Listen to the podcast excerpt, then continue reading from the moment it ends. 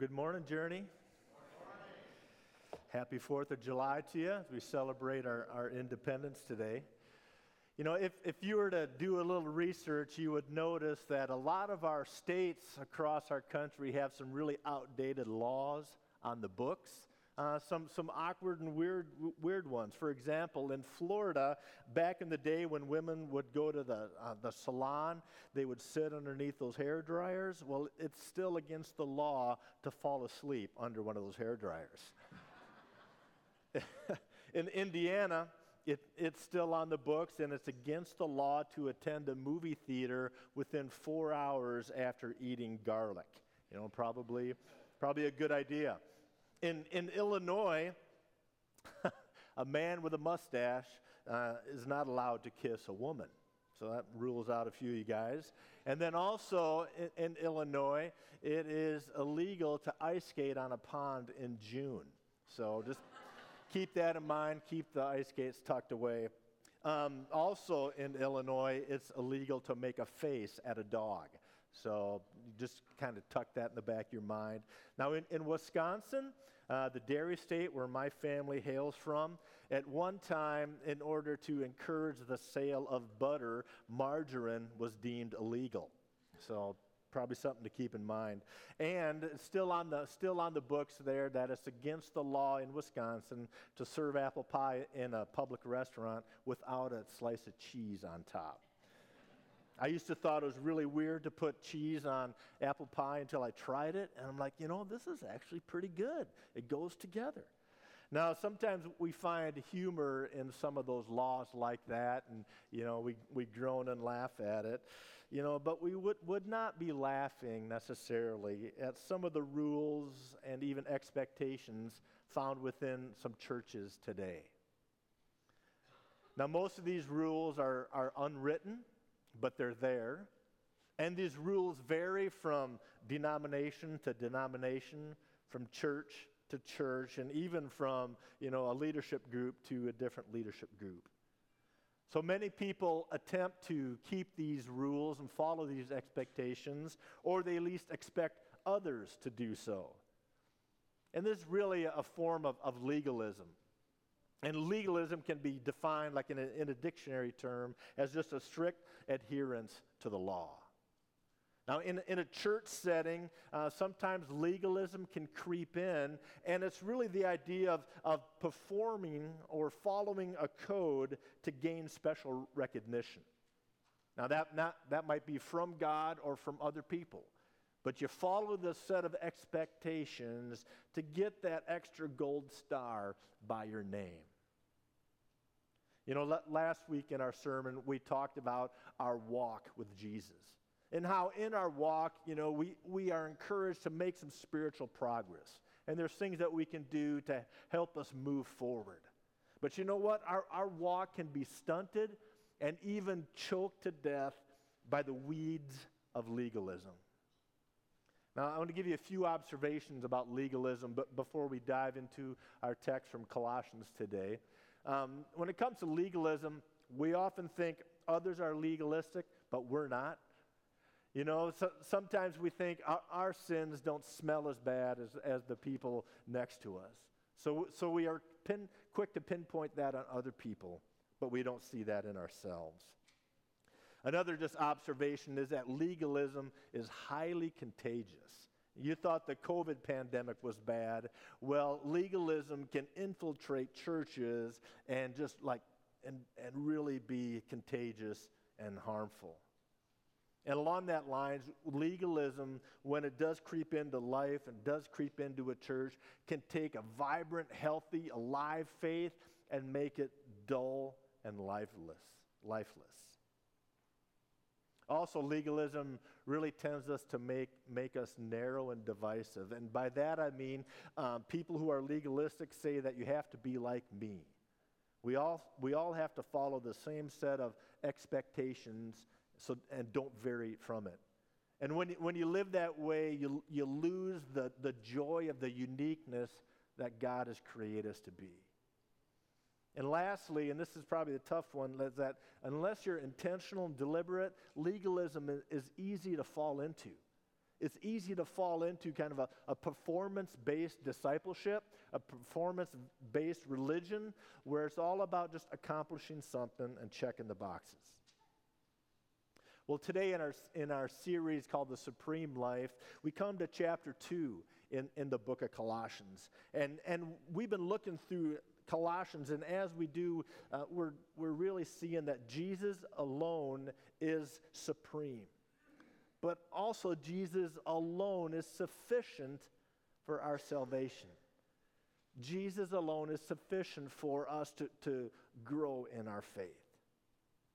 So, Colossians was written to confront these teachers that were saying, yes, Jesus, you need Jesus, but you also need to do X, Y, Z. Or you also need to have these extra things, these, these, um, these uh, secret knowledge things that, that were out there that day.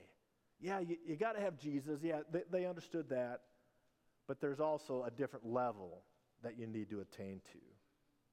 Now, our passage that we're looking at today from, from chapter 2 really points out just how futile that thinking is, how futile a Christless spirituality is. Because here's the point that I want you to, to get today that any spirituality that veers away from Jesus is a Christless spirituality. You know, it's, it's almost a, a duh thing to say Christianity centers on Christ. You know, yeah, we, we, we get that. We get it. But, you know, it's so easy to veer from that at times. It's easy to veer away from Jesus and get pulled into the weeds of legalism, so much so that they grab us and, and they hold us down. So, our text from, from uh, chapter 2 of Colossians today gives us a few warnings that can help us um, pull the weeds of legalism from our life. The, the first warning is to refuse to judge by externals alone. Refuse to judge by externals. So we, we pick up in chapter 2, verse 16, where the author writes, Therefore, do not let anyone judge you by what you eat or drink, or with regard to a religious festival, a new moon celebration, or a Sabbath day.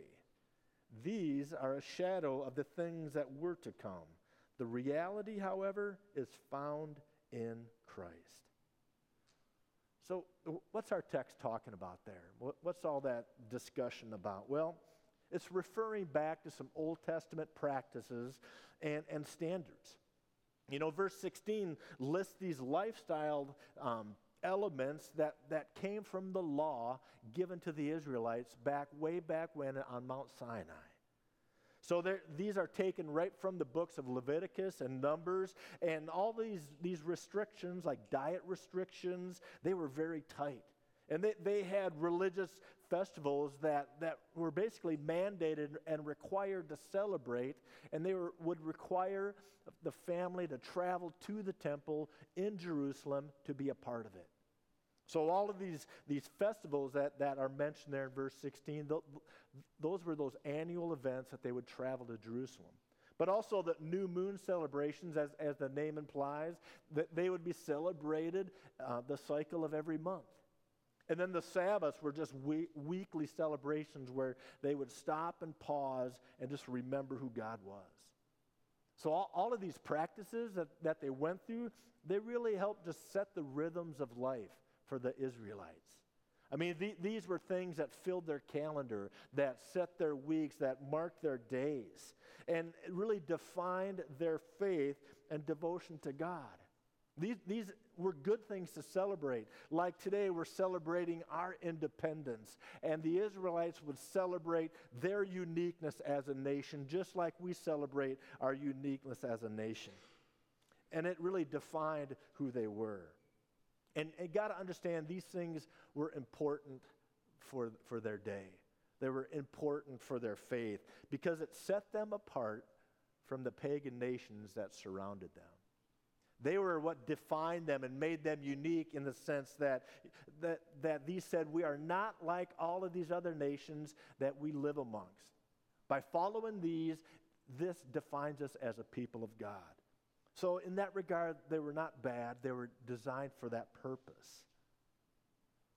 But our text today tells us that these were a shadow of things that were to come. The reality of all those things, the overall intent of those things pointed to the Messiah. So our text says they, the reality is found in Christ. So these Old Testament practices and laws and festivals and celebrations, they were good in and of themselves, but they are no longer the measure to mark your faith by. Now it's all about Jesus. And Jesus is in his presence today, he reigns and rules over all people and all times. So his presence, it goes back to the Old Testament. And, and as the text said, it's a taste of things to come. His presence is in our times as the one who reigns and rules. And his presence is into the future as the one who will return, will return in all glory and power. In fact, Hebrews chapter 10, verse 1 puts it succinctly, where it says, The law is only a shadow of the th- good things to come that are coming, not the realities themselves. And that's just a good reminder and tells us clearly that, yeah, th- those things pointed to something in the future and they pointed to Jesus. But you know what? It's really easy to judge by externals, isn't it? because it's the things that, that we can see. They're easy to define. It's, it's easy to, you know, to see where, where we're doing well and where we're not. So if, if, our, if our rules and laws say that you shouldn't eat something and you don't eat it, you're doing good. You can check that off the list. If our rules and laws and expectations say that you should attend this event or show up for this thing and you show up, then you're doing good. You know, if our expectations are when you pray, you should kneel, and you kneel and pray, then that's obviously you're, you're doing well because you can see it. In, in our culture today, there, there's other examples. You know, there's certain movies and TVs shows and books. You know, some are okay and in, in that sense, to, to watch as a Christian, and other ones are out. You know, there, there are some forms of entertainment to avoid, and they usually have the word adult in front of entertainment. So don't even go there, right? But there's also areas of, of conscience where you personally might not be comfortable with it, and that's perfectly fine. But those areas of conscience can't, cannot become a rule or law for others to follow. So, you know, Scripture's clear. It's like what, what's fine for you might be a stumbling, stumbling block for somebody else. And what's a stumbling block for somebody else, you know, might be fine for you. We, we can't turn those into laws and rules and expectations for everybody everywhere to follow. You know, I remember, like, this is 20 plus years ago when the first Harry Potter books came out. Our, our children were in elementary school at the time, and, and at that time, there was a strong movement in some churches against the Harry Potter books because they felt that if, if your child read, the, read these books and dove into the, you know, the Harry Potter mania, that it would damage their faith. You know, so we, we as parents, we said we, we don't want our children reading that. And there was some serious cultural, Christian culture pressure against that and you were deemed a, you know, a good parent or a bad parent, wh- whether you allowed your children to read those books or not. You know, would those books have damaged my children's faith? No, probably not. But the pressure was there to say that's on the do not do list. In fact, last year I went back and, and I read the first book in the Harry Potter series, and you know what? It was a great story. It was well written, and I enjoyed it, and I'm like, you know, this is actually pretty good. What was I thinking, you know, 20 years ago? You know, we, we need to be alert in our life against the fact that we, we cannot evaluate other people on external standards. Because external standards, really, what are they about? They're about behavior modification and not heart transformation. So that's the first warning our, our text gives today is refuse to judge by externals. But the second warning it gives is to reject a false, a false authority that's out there. Let's pick up in verse 18. Do not let anyone who delights in false humility and the worship of angels disqualify you. Such a person also goes into great detail about what they have seen. They are puffed up with idle notions by their unspiritual mind. They have lost connection with the head, from whom the whole body, supported and held together by its ligaments and sinews, grows as God causes it to grow. You know, there's people out there that will want to disqualify you and, and your faith. And, and the word in our text today that means disqualify, it, it means to, to declare unworthy of a prize. You know, in athletic events, uh, you, you can be DQ'd. And that's not just the ice cream that we eat downtown.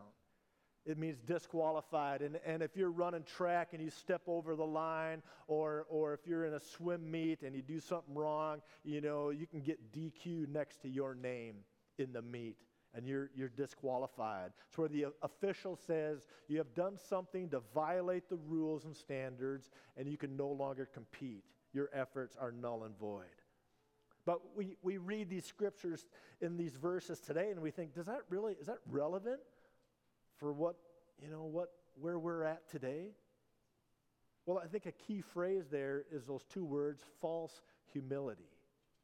We have to keep that in mind because it implies kind of this self denial process that goes to the extreme where we, where we can um, uh, lift ourselves up over other people. So the self-denial process, you know, it might be extreme fasting, it might be extended times of prayer, it might be denying oneself certain things to say, "Look at me," or "I am spiritual because I do this," so that others notice. And the focus then becomes the experiential and not, not Jesus. So Paul describes these people in four ways. He says they have this false sense of humility, so they pre- present themselves as humble and holy, but in re- reality, they're filled with a little bit of spiritual pride and superiority. It says they, they worship angels. In other words, they focus on spiritual beings rather than on Christ. He says they've seen visions, you know, they, they have the latest word from the Lord instead of looking to the word of the Lord. They are puffed up with notions. In, in other words, you know, they have a lot of these inner secrets that, that were floating around in the Coloss- Colossian church. These inner secrets that led to big heads, but not necessarily burning hearts for Jesus. You know, we, we, we might not use that terminology today, but we see elements of that even in our culture today. You know, people that are, are mystics or are really tied into spirituality, but not necessarily Jesus. They're, they're spiritual, but not Christian. So we see elements even in our culture today. But here's the point that I want to draw out from the text today it says that they've lost connection with the head. They're disconnected from the head, meaning Jesus Christ. You know, they're decapitated. You know, how, how long do you live after being decapitated? You know, it's pretty instant. And they're dead, be- our scripture says, because they're not focusing on Jesus. Their focus is angels or visions or, or you know, certain inner knowledge that not everybody is privy to.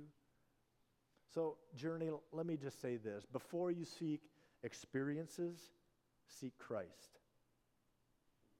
And before you look for a right feeling, seek a right relationship with our God. And before you seek emotion, seek eternity. Don't, don't get pulled away in, into a false sense of pride, of this false authority that says, you know, you could be disqualified if, if you don't do these things.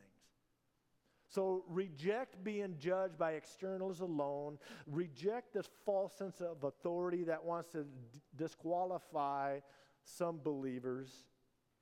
And finally, if we want to pull the weeds of legalism, we need to reject religious rules just for the sake of rules. So we back in our text we pick up in verse 20 where it says, "Since you died with Christ, to the elemental spiritual forces of this world, why, as though you still belong to the world, do you submit to its rules? do not handle, do not taste, do not touch. Well, these rules, it says, which have to do with things that are all destined to perish with use, are based merely on merely human commands and teachings. And such reg- regulations, with their self imposed, such regulations indeed have an appearance of wisdom with their self imposed worship, their false humility, and their harsh treatment of the body, but they lack any value in restraining sensual indulgence. You know, rules often focus on like personal, personal discipline, which really sounds good on the, per, on, on the surface because, you know, we all need a little discipline in our lives, don't we? I think all of us would agree a lack of discipline, you know, does not help us make spiritual progress. But these teachers and in, in this church in Colossae were saying that those disciplines were absolutely necessary for fellowship with God, that they were required.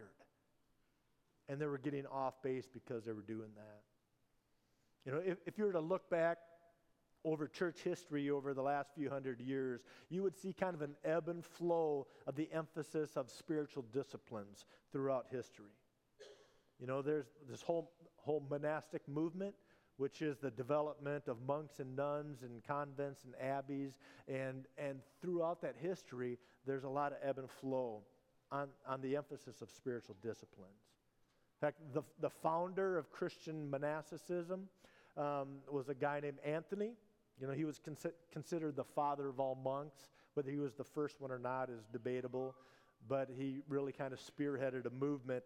And Anthony lived in literally absolute solitude for 15 years.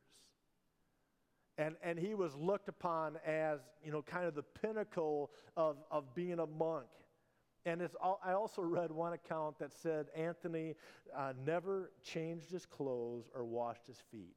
You know, getting stinky for Jesus was considered the, the ultimate, you know, thing to aim for. And there, there was another monk named Simon, Simon Stylites, who decided to live on top of a 50 foot pillar. And he wanted to do so so that he could remove himself from the world, from other people. And it was a 10, 10 square foot uh, top of pillar. And he stayed there for 36 years of his life with, withdrawn from people, withdrawn from society, so that he, you know, that was his attempt at being stru- truly spiritual.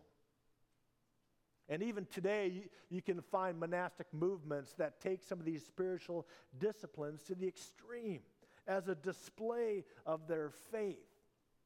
You know, and it's easy to get pulled in that direction, isn't it? It's easy to get pulled there. Why? Well, fi- finish this sentence. There's no such thing as a free, how would you finish it?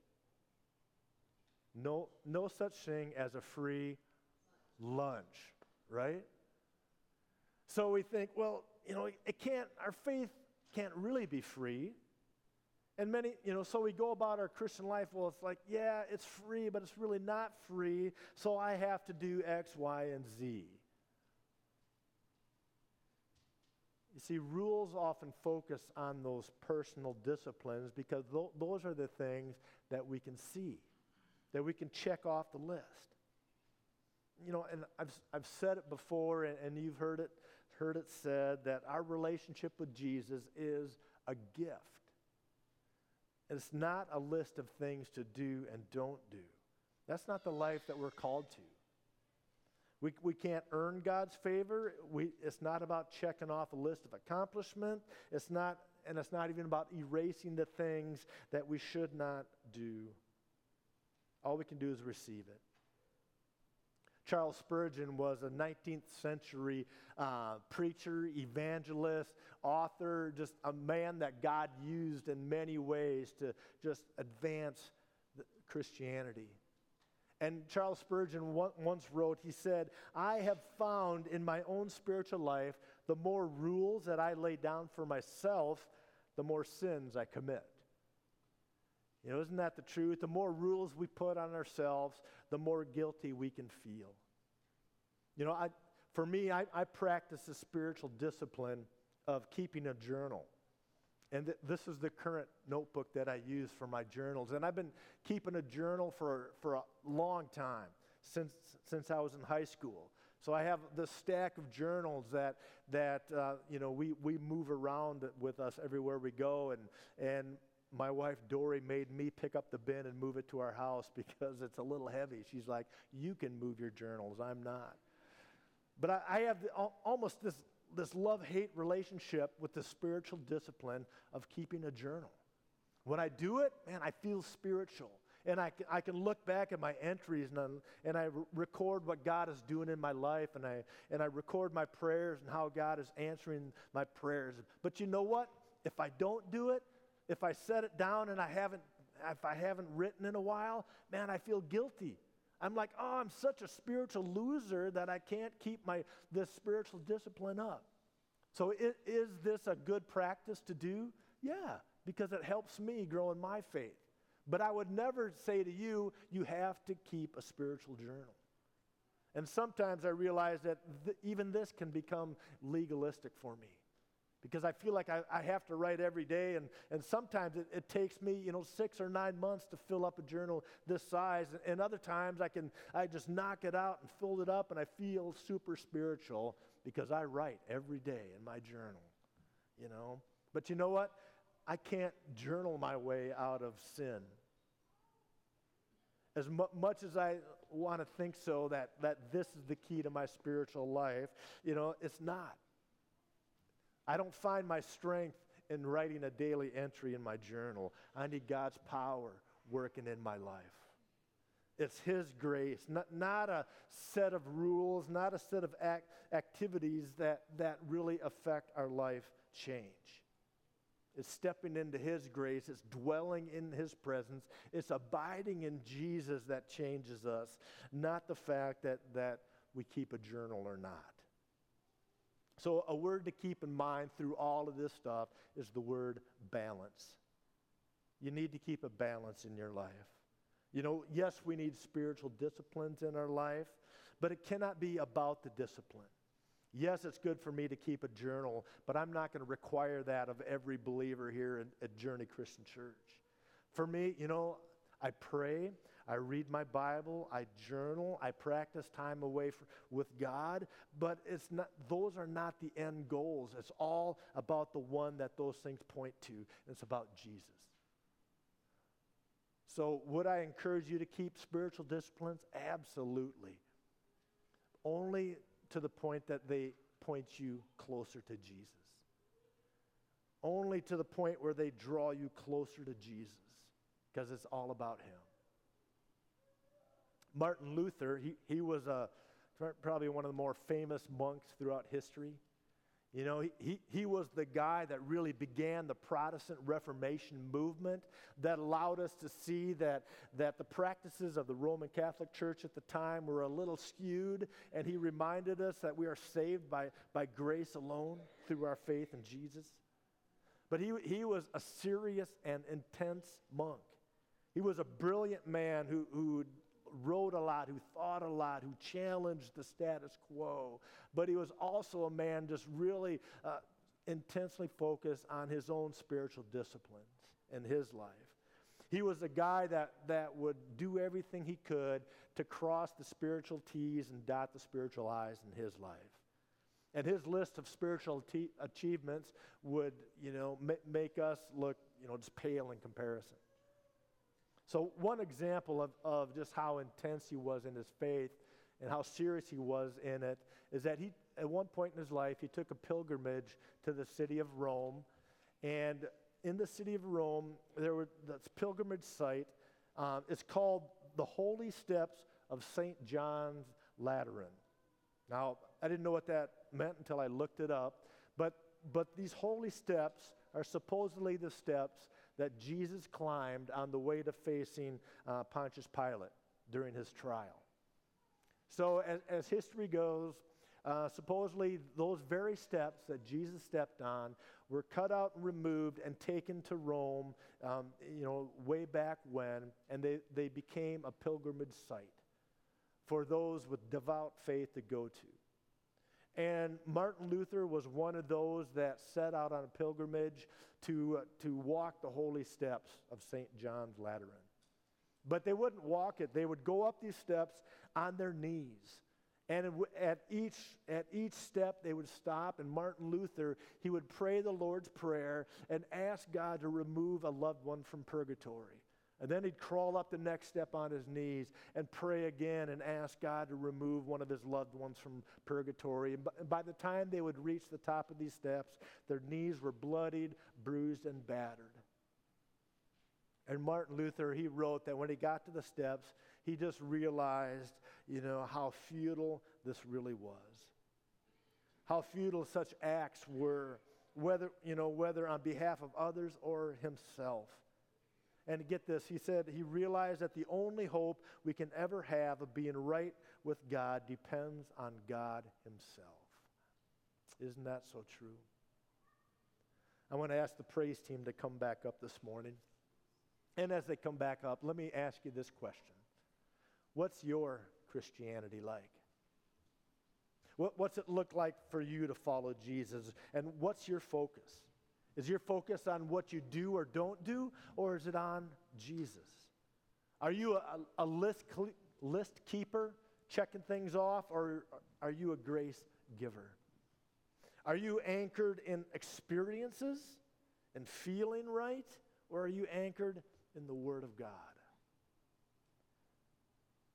Has your Christianity set you free, or has it tied you up in the weeds of legalism? And journey, stay connected to Jesus. Because any type of spirituality that veers away from Jesus is a Christ less faith.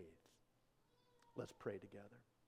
Father, I want to thank you that uh, it's because of your grace we can stand before you as believers.